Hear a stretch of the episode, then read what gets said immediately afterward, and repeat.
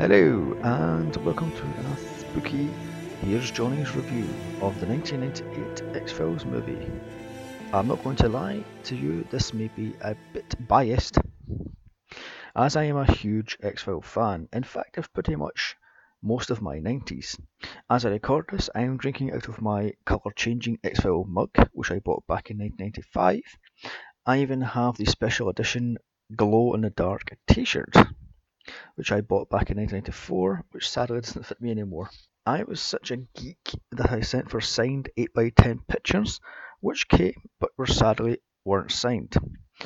I also had the video games, both the PC one and the PlayStation 2 one, which I could never complete. I still have the limited edition X Files VHS holder, which came out shortly after the first season, which was odd because it only holds five VHSs, bearing in mind that the complete season had about series rather had about 25 videos out. I also had the action figures for both the series and the movie, which I sadly lost while moving house.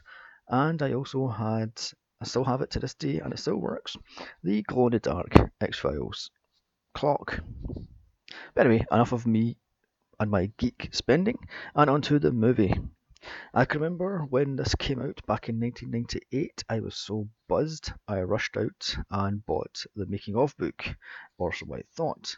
Sadly, it gave everything away. Uh, this came out in the summer of 1998, and I ran out and bought the tickets, the first tickets to get my grubby little hands on, which I think was a press screening, as most of the people had notepads that's paper notepads, not iPads, and pens.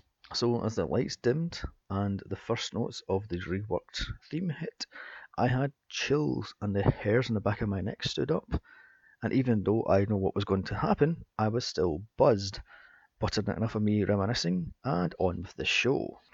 I suppose I should start with a plot summary, but first, starring David Duchovny, Gillian Anderson, William B. Davis, Mitch Pileggi, John Neville, Jeffrey DeMunn, Blythe Danner, Terry O'Quinn, and Lucas Black, directed by Rob Bowman. Okay, the plot. Here goes. Aliens have been interfering in human lives since the dawn of man, and now the human co-spirators have decided that it's time to fight back with a weak vaccine uh, that they made in secret. Mulder and Scully have had the X-Files shut down again and are now just regular FBI agents. Then they get framed for an explosion and have to go on a run to clear their name. Mulder finds out it was all a cover up, and Scully finds out it's an alien virus. She is quickly stung by a bee carrying a virus and is kidnapped and sent to the North Pole. So Mulder hunts her down and saves her. A huge alien mothership is under the ice and takes off. Very the thing. Hmm. Uh, giving the fans what they've always wanted a good look at an alien mothership. Mulder and Scully get to chase in later seasons of the show, so that was a good plus for that one. The title of the movie is actually the X Files movie, not as everybody thinks X Files Fight the Future, as that was a tagline added onto the poster. The title of the movie shows the X File, the X on the X-Files coming out of the black oil, something that I forgot to mention in the plot summary, and also very fitting for this plot. It opens up with two cavemen hunting down something in the snow off North Texas, 30,000 BC. Hmm, I'm not going to get into that one because this is a sci-fi movie after all. They then track it down into a cave and are swiftly attacked by the creature they've been hunting down which you don't get a good look at. Typical X Files. So the first caveman has a fight with it and quickly gets killed, with the other one gets a few good licks in with his knife and is quickly overtaken by the black ooze or oil. And fast forwards to modern time, aka 1998 Texas, where a very young boy falls through the ceiling of the cave, played by a very young Lucas Black, who I knew from American Gothic, but most people will know him from the Fast and the Furious movies and NCIS New Orleans. He finds a skill and is again quickly taken over by the ooze or oil. It then cuts to firemen going down the hole to retrieve Stevie, Lucas Black. and are quickly taking over Spot Gary Grubbs as a fire chief that I knew from and Grace, but he has done a shit ton of other TV work. I believe the term is jobbing actor. So a helicopter comes in and takes away the boy in a hazmat chamber of sorts, and mysterious white trucks drive in and cover everything up. It then cuts to a week later, where Terry O'Quinn steps off a helicopter and starts barking orders to FBI agents. O'Quinn, best known for his role in the mm, highly overrated Lost, plays a explosive expert that lets the building go up, covering everything up. Very X-Files there. This is our introduction to Mulder and Scully on the roof of the building opposite, where they're supposed to be. Very hot button topic I found in 1998 with the blowing up of government buildings, such as the World Trade Center and a few other famous explosions, such as Waco, I believe. And this one quote from Mulder, it's hotter than hell, is something I use every summer since watching this. I love the huge 90s phones in this and the 90s tech. And ah, yes, the will she, won't she banter between Mulder and Scully. I know Friends was huge, but come on. They aren't Ross and, Ross and Rachel. Please keep it professional, folks. So Mulder loses a bet, somehow, hmm, and finds the real bomb in a soft drinks machine in the recreation room of the building across from the place we're supposed to be, which has a hidden FEMA offices for some reason. Mm. And lo and behold, of random acts of unpredictability, speech pays off. This is where Scully kicks into action and barks orders at security men. I have to say, I had a thing for her back in the 90s. Her and Xena. I guess I had a thing for strong women. I could, I should throw Buffy into the mix also. So the bomb expert lets it blow up, and this is where the budget went on this explosion right of a Lethal Weapon movie. I believe this was a 14 camera setup and was a one take explosion.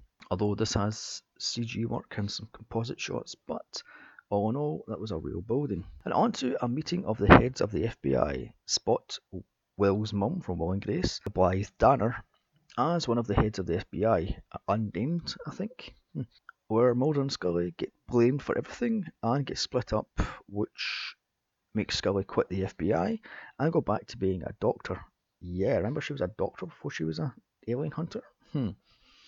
Mulder gets drunk at a bar and tells the barmaid his story, then goes for a piss, where he's approached by Dr. Kurzweil, played by Martin Landau, everybody knows from Space 1999, I'm guessing, and other such hit TV shows. Tells him the bomb was really a cover up and the fireman and the boys, the boy rather, was already dead.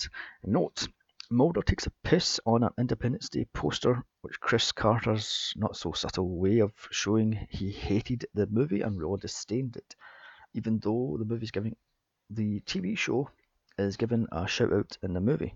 It then cuts to a cornfield in the middle of Texas, and the CSM, or Cigarette Smoking Man, William B. Davis, who gave up smoking in the 80s and is actually smoking herbal cigarettes, where he is shown one of the firemen with an alien slash human hybrid growing inside of him.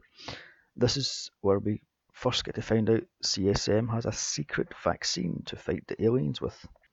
Mulder and Scully go to the morgue to find out what happened to the bodies and find the bodies are, quote, like jelly, and Scully pokes it with a gloved hand.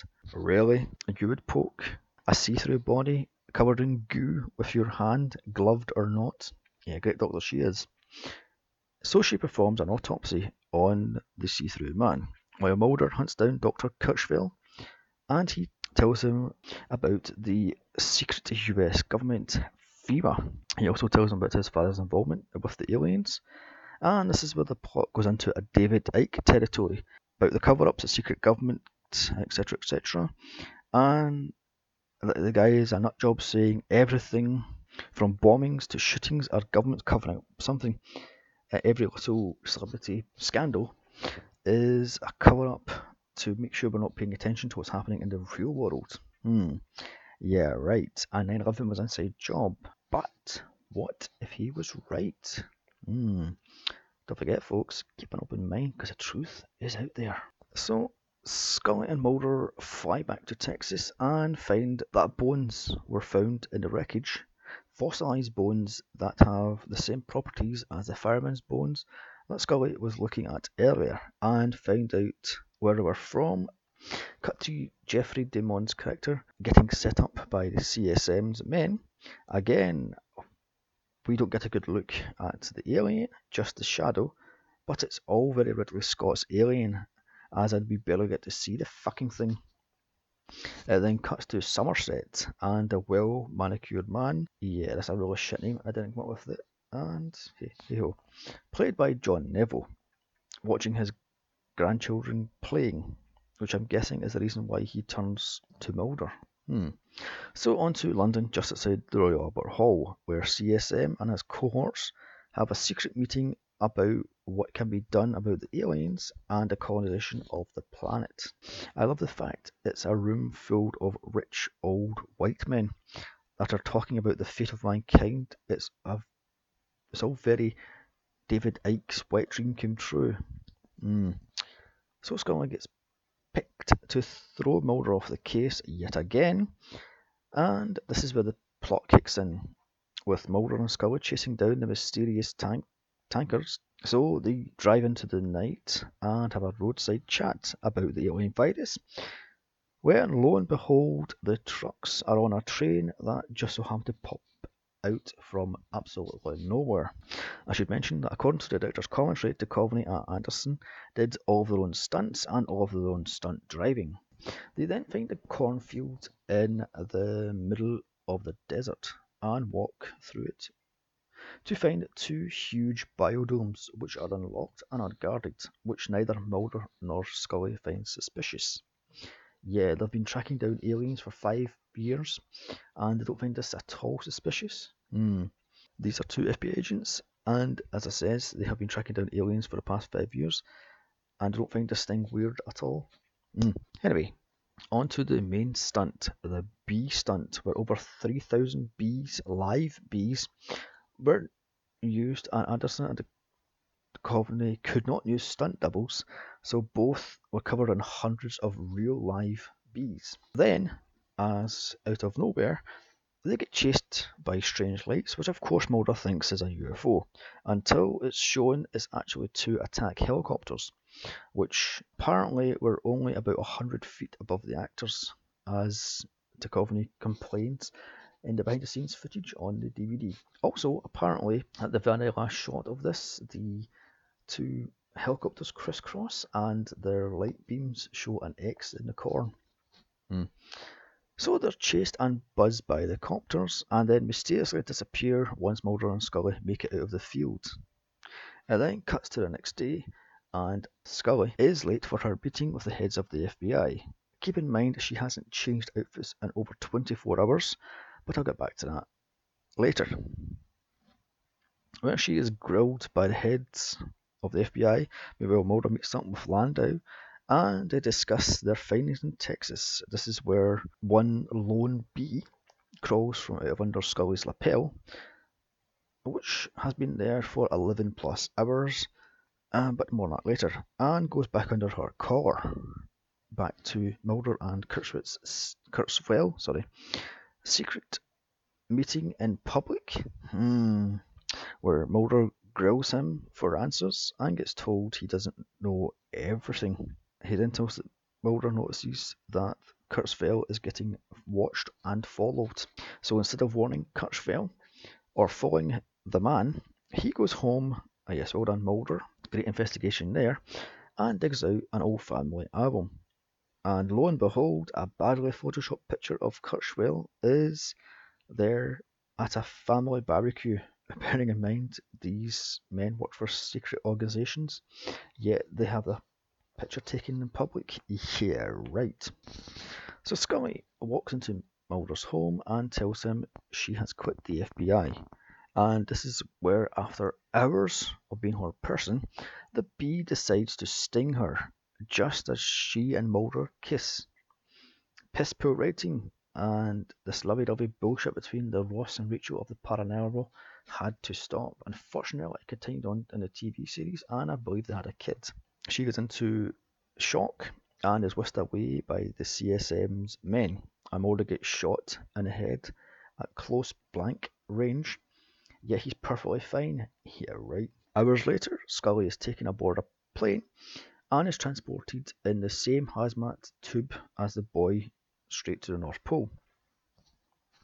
And cue the cameo by the super annoying lone gunmen that thankfully were killed off in the last season of the X Files. Yeah, so Mulder gets shot in the head three more centimetres and will be playing harps. Yet he walks out of the hospital dressed as one of the lone gunmen, goes for another meeting with Kurtzfeld, knowing he was followed, and this is where the well manicured man has him killed, and the well manicured man tells him where Scully is and gives all his dirty little secrets in hope of saving his own hide. Again, more David Icke conspiracy bullshit about viruses and aliens trying to control us with viruses such as HIV, Ebola, and other such viruses. Also, clones and colonization. Hmm, it's all very David Icke. So, Mulder gets out of the car, which they were driving around in, and well manicured one gets blowing up after giving Mulder the quote weak vaccine.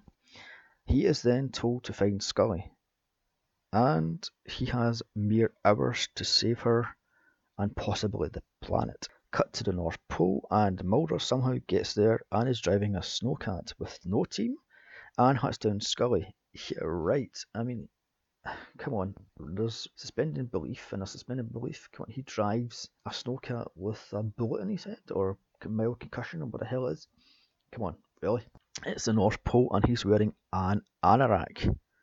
I know this was shot in Canada, but come on, just a anorak, or rather an anorak. He then falls through the snow. Uh, I guess this is where the stunt work kicks in and finds an alien mothership. Again, very the thing. Climbing through the air vents, he somehow finds Scully in hundreds of bodies in the many, many corridors, but not before another nod to Ridley Scott's Alien, where he finds a frozen body of an alien growing inside of her. Not Scully, that is, but the person he finds. It's also very Matrix layout, not to mention a Borg cube. After free falling for hundreds of feet, again, more great stunt work, done by Duchovny sliding down a slide. He miraculously finds Scully's body with ease. He injects her with the quote weak vaccine and all hell breaks loose. I actually just noticed this is the first time where neither Mulder or Scully pulls a gun. The running joke being every time Mulder pulls his gun, he loses it. So, with one injection of the quote weak vaccine, the mothership starts to heat up and CSM and his men are run for cover. The vaccine also causes some of the hybrid aliens to wake up, making their escape. Mulder carries Scully to some exhaust pipe as the exact same exhaust pipe as the one he came in on somehow, bearing in mind he fell for hundreds of feet and only climbed for a few minutes. Scully almost dies, but is brought back to life by Mulder just as the alien hybrids start to wake up. Again, not getting a good look at the fucking aliens. Typical X Files. As they get chased through the exhaust vents, the alien dies and they make a run for it on the crumbling ice sheet as the mothership takes off, which of course Scully doesn't see, only Mulder. Uh, of course, Mulder now collapses on the ice because of, well, I don't know, concussion, I'm guessing.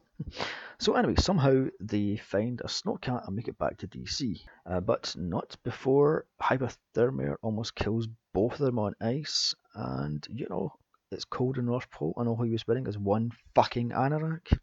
Bearing in mind he was shot in the head at close range just two days earlier. Hmm. Also, no wonder ice caps are melting if there's huge alien motherships under them taking off when they feel like it. it then cuts to Scully in another meeting with the heads of the FBI. Uh, wait, didn't she quit? Hmm. Where she is told Her report is incredible and unbelievable. Uh, one of CSM's men steals her fossil bones, so she hands over the bee that stung her as more white tankards are taking away the oil known as nature's finest corn oil and the cornfields are burned.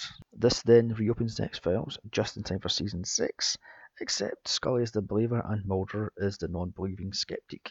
By the way, very little on the terms of frostbite can be seen on Scully's face, and none on Mulder's. Hmm, they survived the Arctic weather then. Hmm. So it cuts to helicopter shot of Tunisia, the very same place where the Star Wars movies were filmed. I guess I'm not getting away from Star Wars anytime this year soon.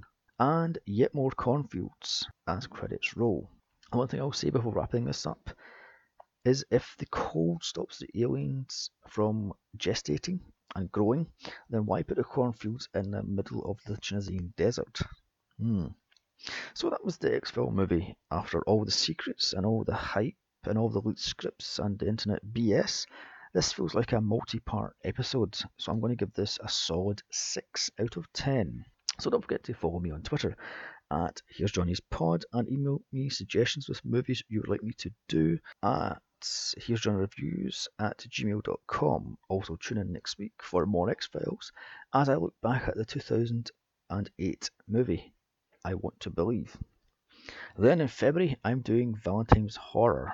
Then my review of Deadpool.